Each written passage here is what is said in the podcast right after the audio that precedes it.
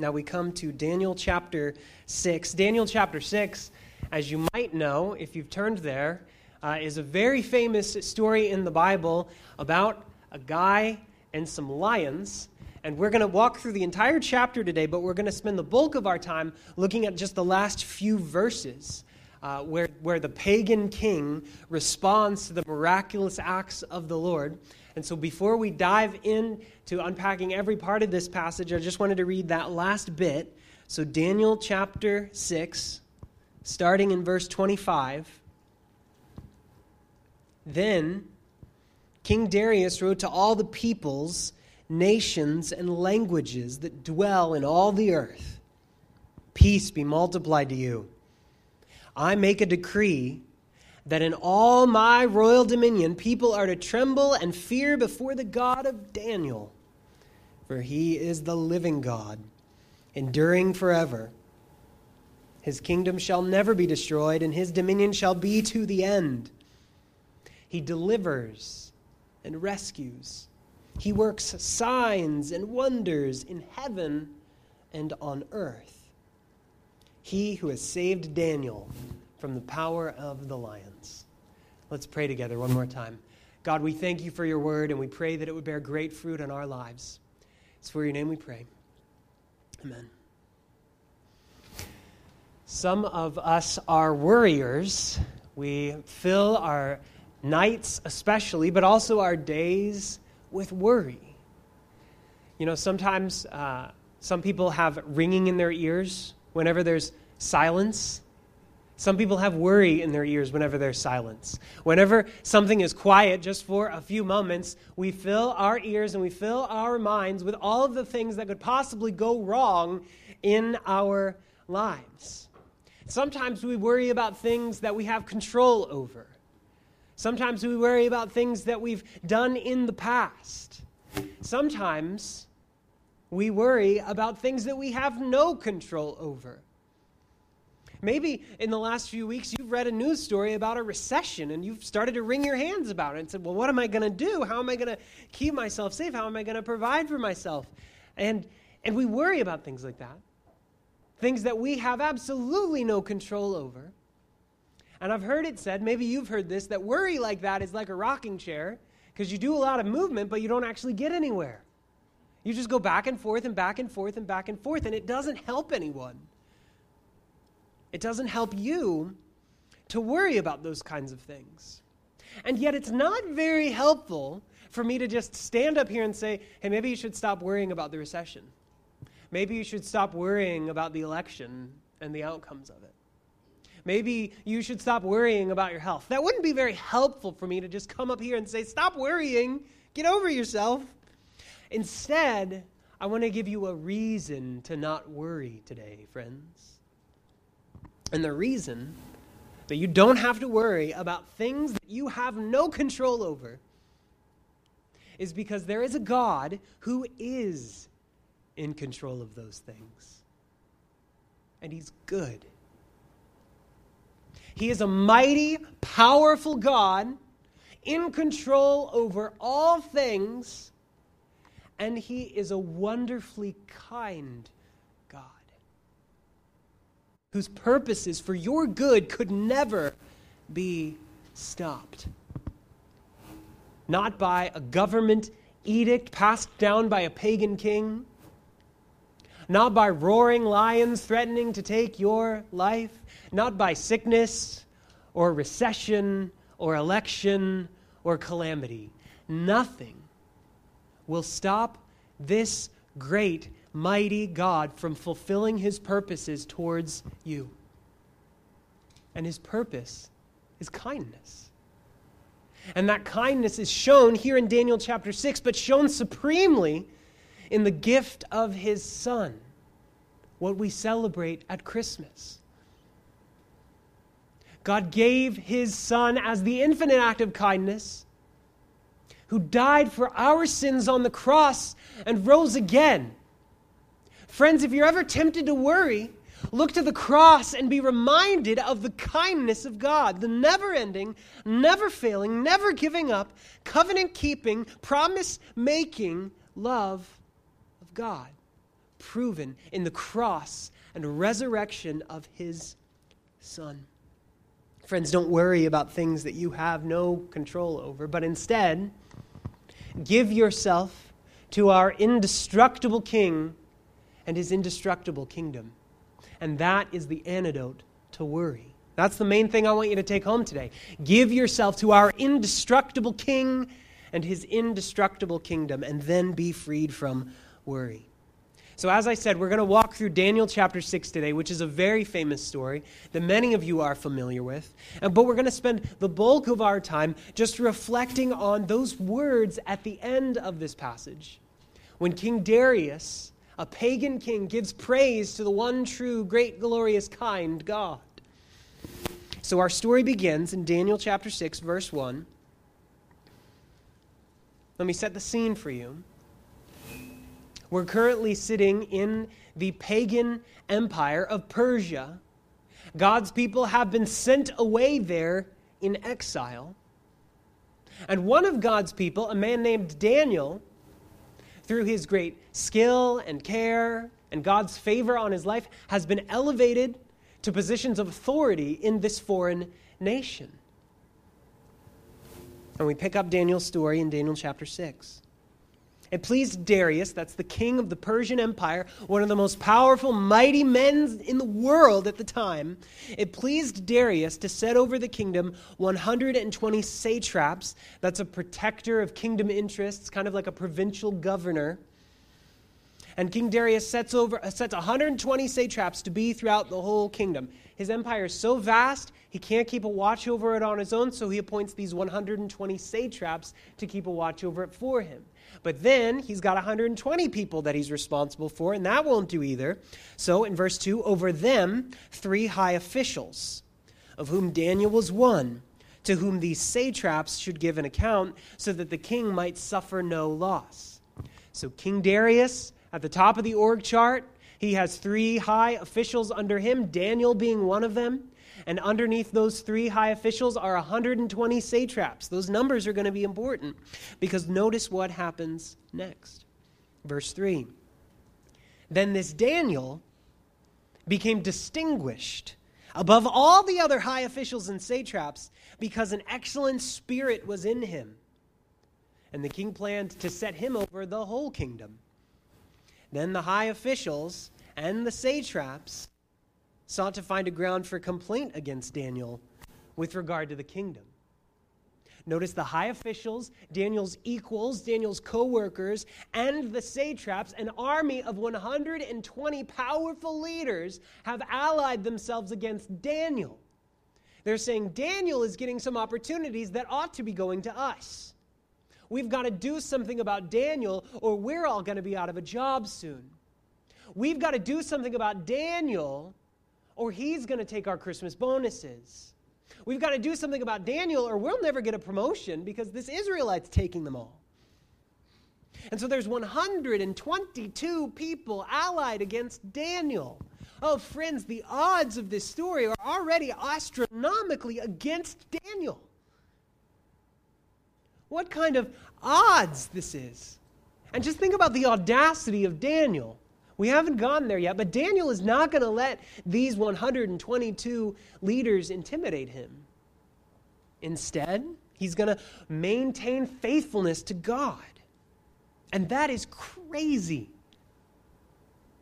That would be like if I tried to play football against the entire roster of the Kansas City Chiefs.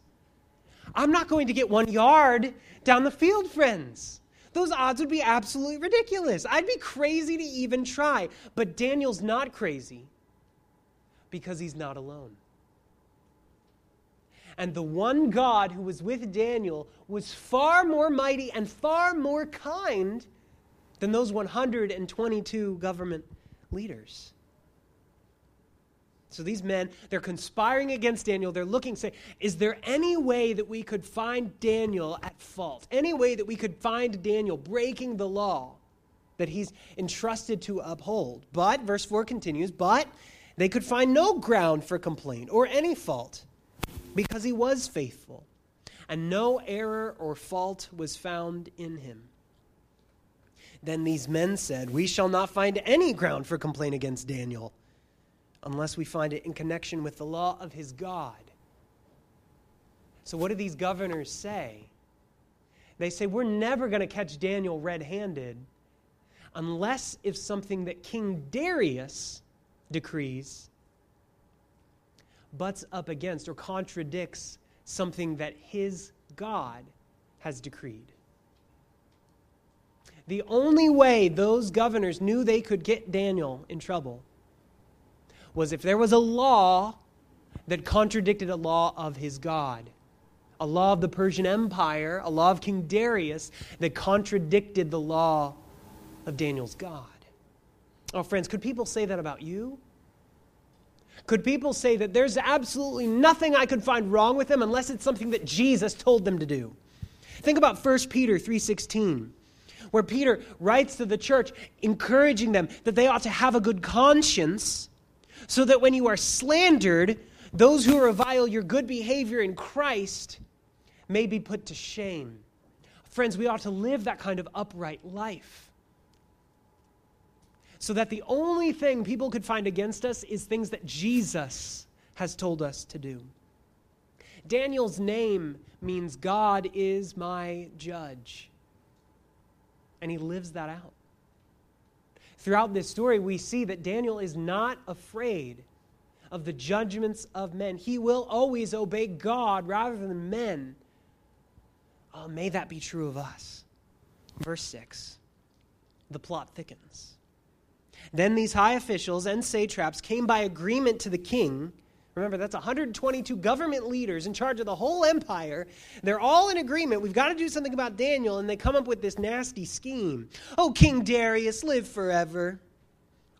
All the high officials of the kingdom, the prefects and the satraps, the counselors and the governors are agreed that the king should establish an ordinance and enforce an injunction.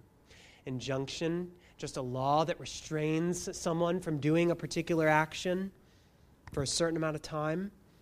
And so these, these governors, they come to Darius and they say, please establish an injunction that whoever makes petition, request, prayer to any god or man for 30 days, except to you, O king, shall be cast into the den of lions.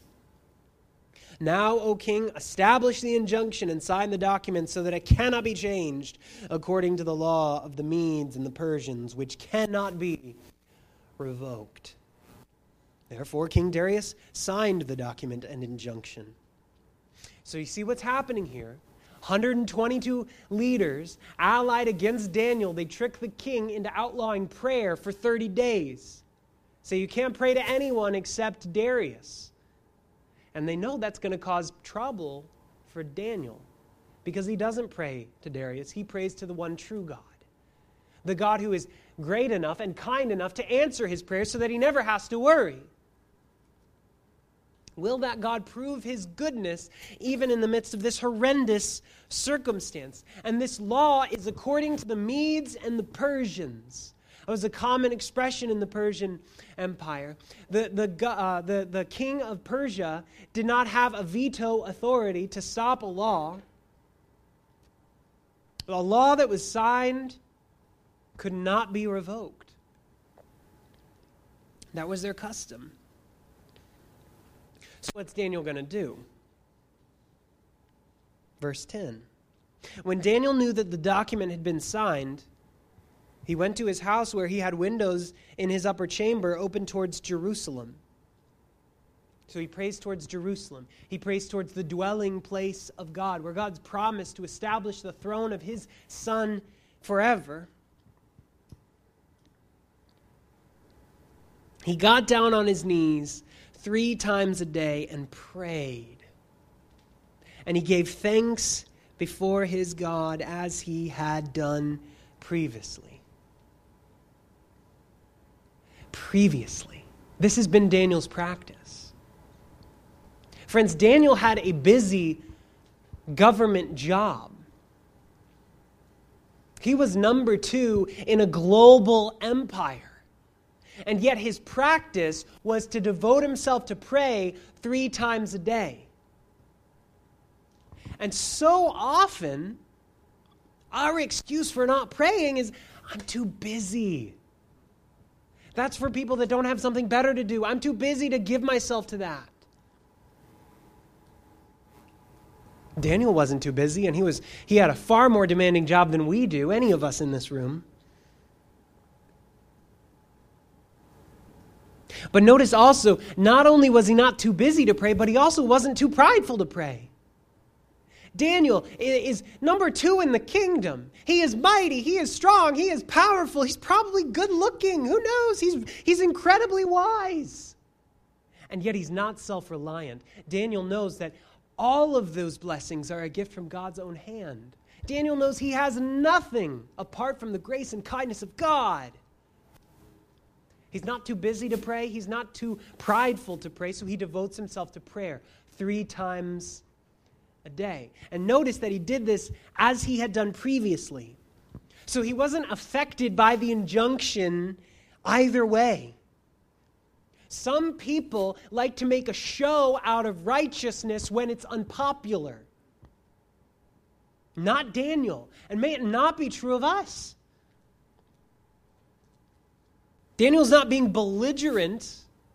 Daniel's not hearing about this law and he's saying, Forget you guys, I'm going to do whatever I want. Yeah, rock on prayer. He's very quietly continuing to serve his God. Oh, friends, let that be true of us. When someone disagrees with us, don't rush to an argument. Just continue to quietly serve your God. If someone in authority over you oversteps that authority and makes demands on you that you don't feel are appropriate, there might be a case for defending yourself in times. But our first reaction, friends, ought instead to be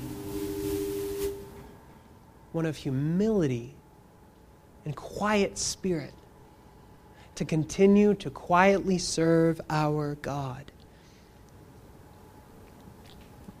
Verse 11 Then these men came by agreement and found Daniel making a petition and plea before his God. What's Daniel doing? He's petitioning God. He's pleading with God. He's making a plea before God. He's, he's, he's asking God for help because his situation is really, really hard. He's saying, God, I'm in this impossible situation. I need you to help me. This is my petition. God, save me. Daniel's first reaction to this trial wasn't worry, it was prayer. Because he knew that while he was completely out of control of this situation, his God was not. His God was in control. Oh, friends, if we try to be self dependent as a response to worry, we'll just lead ourselves to more and more and more anxiety. I was convicted a few months ago because whenever I started to worry about money, my first reaction would be to open the app and look at the bank account and see, is it really that bad? And I was like, oh, it's not that bad. And then I felt better because I had a security net underneath of me. I had a savings account or whatever. Oh, friends, that's pride. That's foolishness. Because that savings account could go up in flames tomorrow. Instead, my first reaction shouldn't have been, oh, it's not that bad. I can take care of myself. My first reaction should be, God, I need you to provide for me. I need you to protect me. God, I'm feeling anxious. I'm casting my care on you because you promised that you care for me. Oh, friends, let's resist self dependence. And sometimes we say it's really hard to pray in a season like what I'm in right now. Friends, that's the perfect time to pray when prayer is hard is when we need prayer more than ever. And prayer can lead to more prayer. If you ask God, God, help me pray, He's able to do that, friends. He was able to save his son from the grave. He was dead, he wasn't breathing, and then he started breathing again. And we think that God's not able to help us in prayer? That's crazy. When, on the days when you're feeling like, I can't pray today, short prayer, one sentence God, help me pray. And He will, friends. He will. Make a petition, make a plea to Him. When you are feeling worried, God's response to you is not condemnation, but come to me, all you who are weary and heavy laden, and I'll give you rest. Also, friends, don't run from our God in self dependence, but run to Him with prayer and thanksgiving. Then they came near and said before the king concerning the injunction, O king, did you not sign an injunction that anyone who makes petition to any god or man within 30 days, except to you, O king, shall be cast into the den of lions? Saying, is this, is that, did we rightly interpret the law that we wrote to trick you? And the king answered, and he said, The thing stands fast according to the law of the Medes and the Persians, which cannot be revoked. Then they answered and said before the king, Daniel who's one of the exiles from Judah, pays no attention to you, O king, or the injunction you have signed, but makes his petition three times a day. Then the king, when he heard these words, was distressed, and he set his mind to deliver Daniel. He realizes that he's been tricked. And so he devotes himself. How can I get Daniel off the hook? What can I do to save him? and he labored till the sun went down to rescue him. Then these men came by agreement to the king. Notice again and again, it, they came by agreement. They came by agreement. They came by agreement because the odds against Daniel were astronomical. They came by agreement to the king yet again.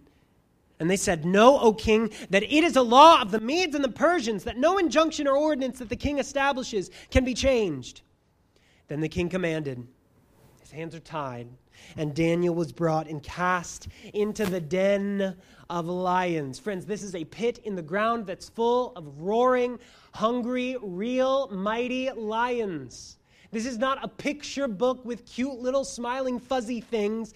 This is a pit of lions that are going to kill him. Sometimes we become so familiar with stories like this that we miss out on the absolute craziness of them. That would be terrifying.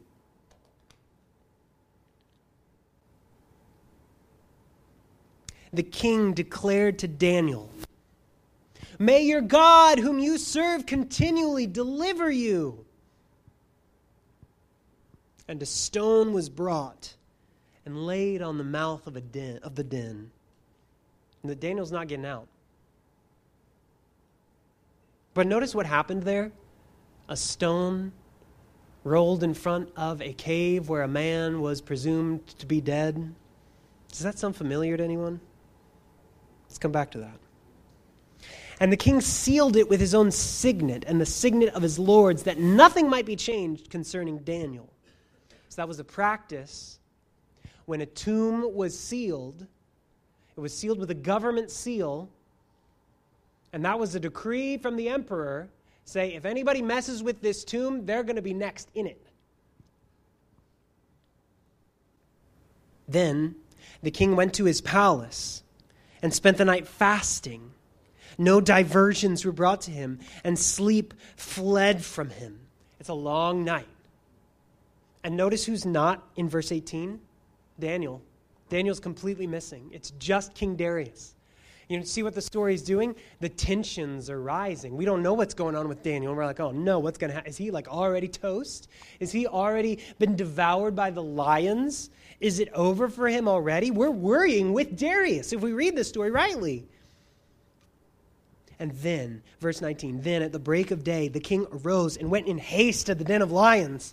As he came near to the den where Daniel was, he cried out in a tone of anguish. The king declared to Daniel, Oh, Daniel, servant of the living God. Has your God, whom you serve, continually been able to deliver you from the lions?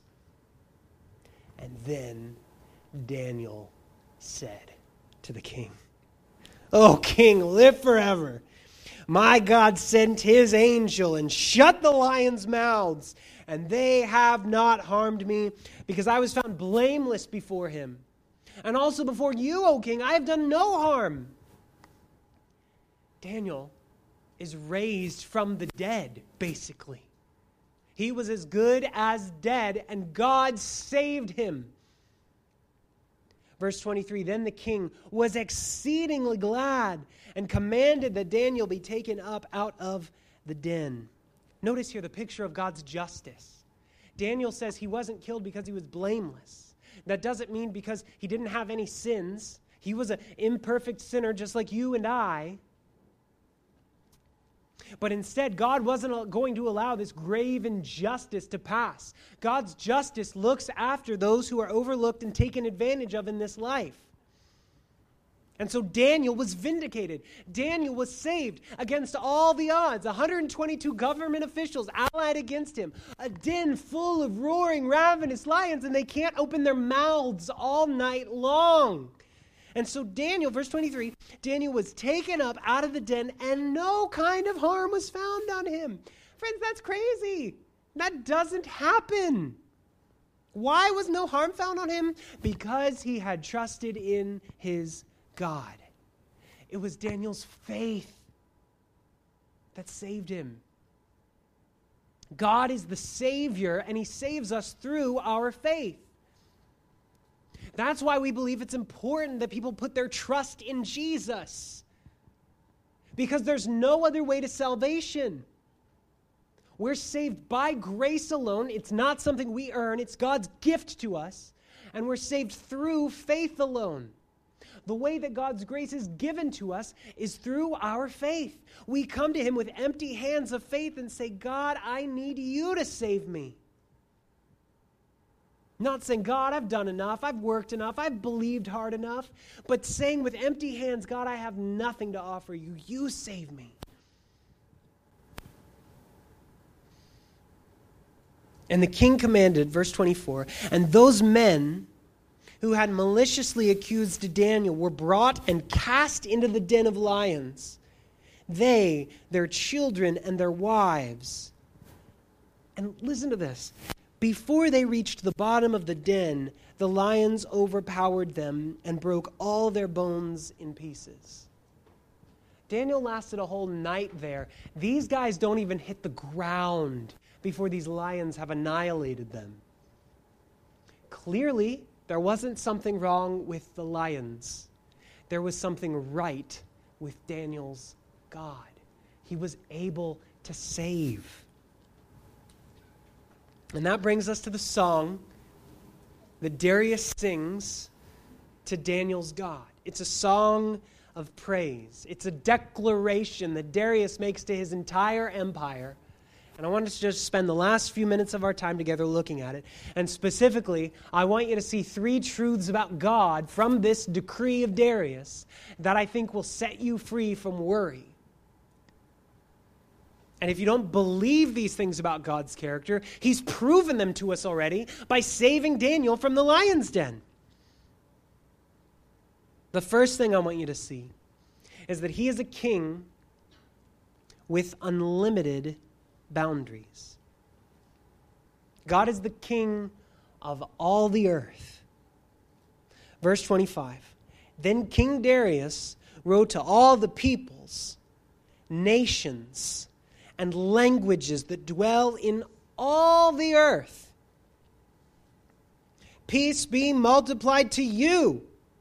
I make a decree that in all my royal dominion, people are to tremble and fear before the God of Daniel. Friends, this passage is astounding because you have a pagan empire who believes himself to be worthy of uh, to be a recipient of people's prayer and you have this pagan emperor pledging allegiance and giving praise to the God of Israel. He's not an Israelite. He has no claim on the God of Israel, and yet he's giving praise to him. And not only that, he's taking the next, next step and he's encouraging people from every people group, every ethnic, language, cultural group, every nation, every language that they ought all to tremble and fear before the God of Daniel. Darius knows that God is a God of all the nations. He is not a tribal deity. He is bigger than any one ideology in our own nation. And he's bigger than our nation itself, too. Friends, this is all over the Bible that God has a heart for the nations because he's worthy of it. And it ought to be close to our heart too. If Darius could believe that God had a claim over every tribe, tongue, and nation, we ought to believe that too, friends. And so, one way that you could do that, that you could put that conviction into action, is in a few weeks on December 4th, we're going to be taking up our annual global missions offering to support the work in Thailand. So maybe you could begin to prayerfully consider how you might give to that work. Our God is a king with unlimited boundaries. Number two, he is a king with unlimited power. And friends, first of all, how on earth would it free us from worry to know that he is a king with unlimited boundaries? Because there is no trial that you might face that is outside of his control because there is no line of his purposes that will not be accomplished, including bringing worship from every tribe and tongue and nation around the throne of his risen Son. Friends, God will accomplish his purposes. You can trust him for it. Because he's a king with unlimited boundaries and a king with unlimited power. God has limitless power in and of himself. He is not fueled by gas or solar or electric, he is entirely self sustaining. Verse 26 continues For he is the living God, enduring forever. His kingdom shall never be destroyed, and his dominion shall be to the end. His kingdom will never be destroyed, it will have no end. God will always be in charge, He will always be seated on the throne. Darius praises him as the living God. He is the living God. Living is who He is. You cannot take the living out of God. He has life in and of himself. He doesn't need to get it from somewhere else. He's not worried that it might escape him or run away someday. He is the living God. And this phrase, the living God, is used throughout the Old Testament to describe God's judgment over all of the nations. Deuteronomy 5:26 says, so, so Moses' final address to the people, reflecting on everything that God had done in their lives. For who is there of all flesh that has heard the voice of the living God speaking out of the midst of fire as we have and still lived? God's voice speaks with authority to declare the law and to declare judgment. And usually when people hear it, they die, they perish, unless, unless the living God has made them his own. Oh, friends, it is terrifying that God has this kind of power unless you are his. Because we've rebelled against him. We don't deserve to hear his voice. When sinful people like us hear his voice, we ought to be decimated because we're rebels of this great mighty king, the living God.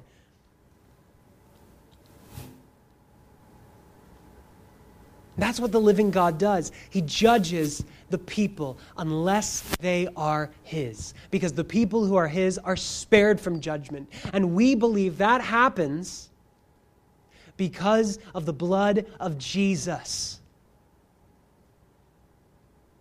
Jesus died in our place for our sins, for our crimes. That's why Jesus died on the cross.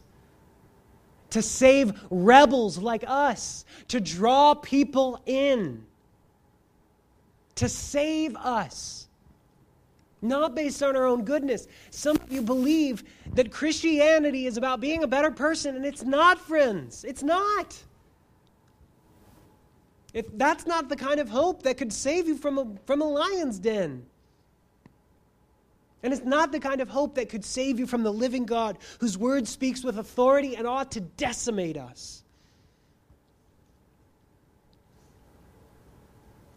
He is the living God, and He is enduring forever.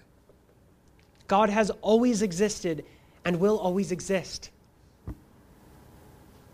As far into the past as you could look, God, God is. Even before time was, God is. As far into the future as you could look, God is. He is enduring forever. He did not come into being. He is not improving. He will not change. He endures forever. He endures forever. And he proved this in the resurrection of his son from the grave. That nothing could stop him, not even death, because he endures forever. He endures forever. Notice, I pointed this out to you, but look again, Daniel 6, verse 17.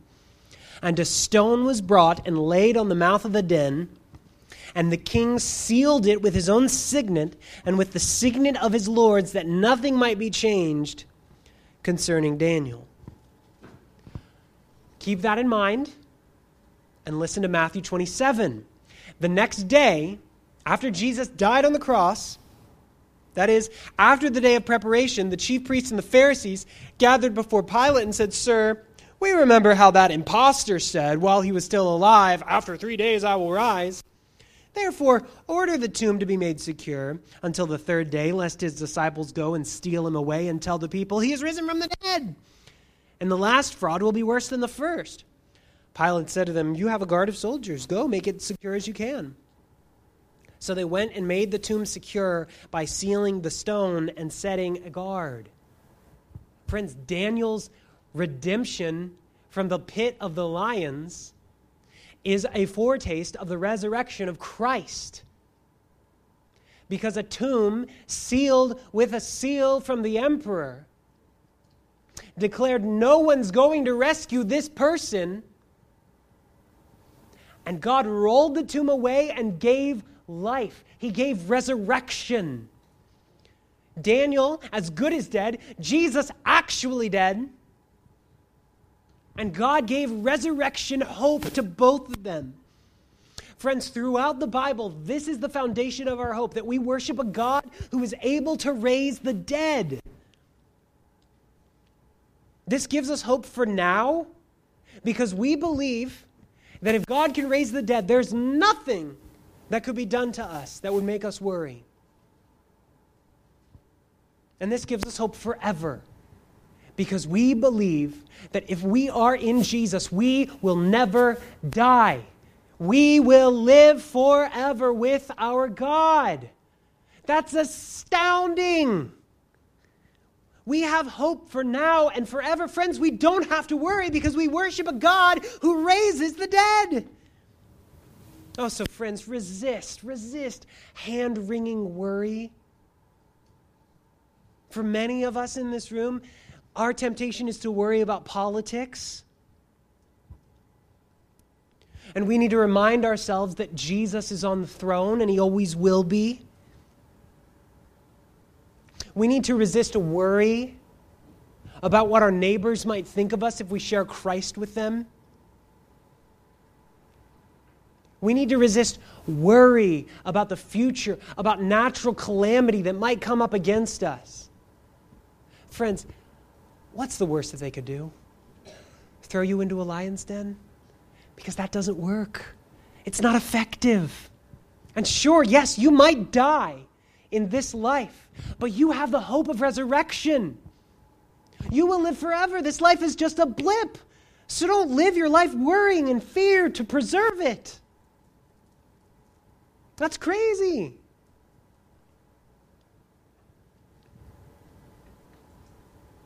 And why can we trust this God? Why can we not worry? Not only because of his power, but also because of his kindness. Final thing, he is a king with unlimited kindness. Friends, God will move heaven and earth to save his people. Verse 27 He delivers and rescues. He works signs and wonders in heaven and on earth. He who has saved Daniel from the power of the lions. Friends, God did not save Daniel as a one off. He didn't, he didn't see Daniel's predicament he's like, oh, shucks, I should probably do something about that. Saving is who he is, it's in his character. He must save. Not in the sense that he's indebted to us or he needs us. He doesn't. He's the living God. He has no need of us, friends. But he must save in the sense that that's just who he is. Kindness is indispensable to God's character.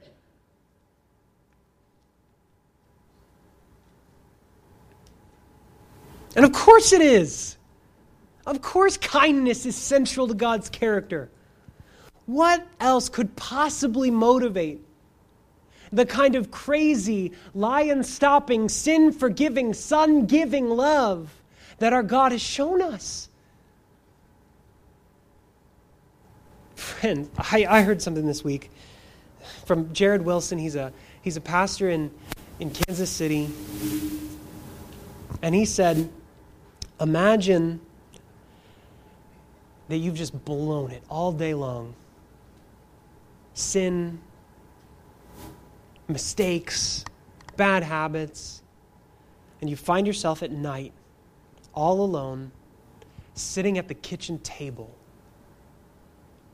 And Jesus walks through the door. What's your first reaction? Oh man, I've blown it because that's not Jesus' reaction to you.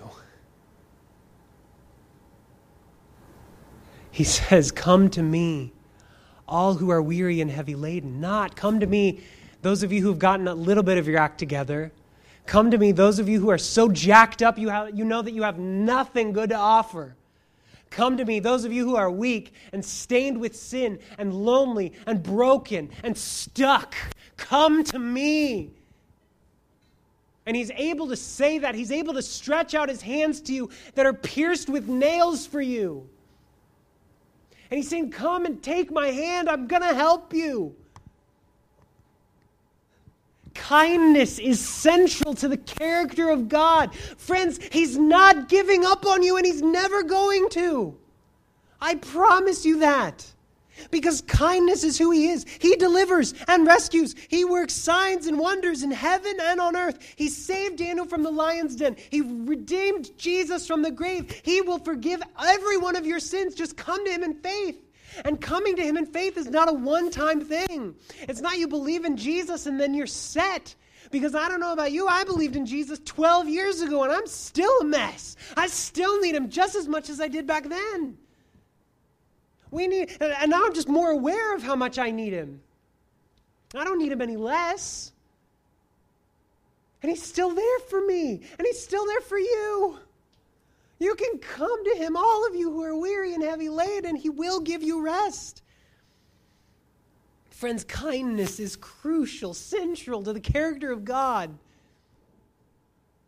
Some of you are like philosophical and you like to do thought experiments like, what if God was all powerful but not all kind? That doesn't even make sense. That's like saying, what if the sky wasn't brown, but it was, it was blue and, or, or orange instead? That doesn't make any sense. You can't fathom a God without kindness. Sure, you could invent one, he wouldn't be worthy of your worship, but the God of the Bible, kindness is indispensable to his character. He has always been full of love. And he has no need of us. He saves us because he's kind, because he's merciful and gracious.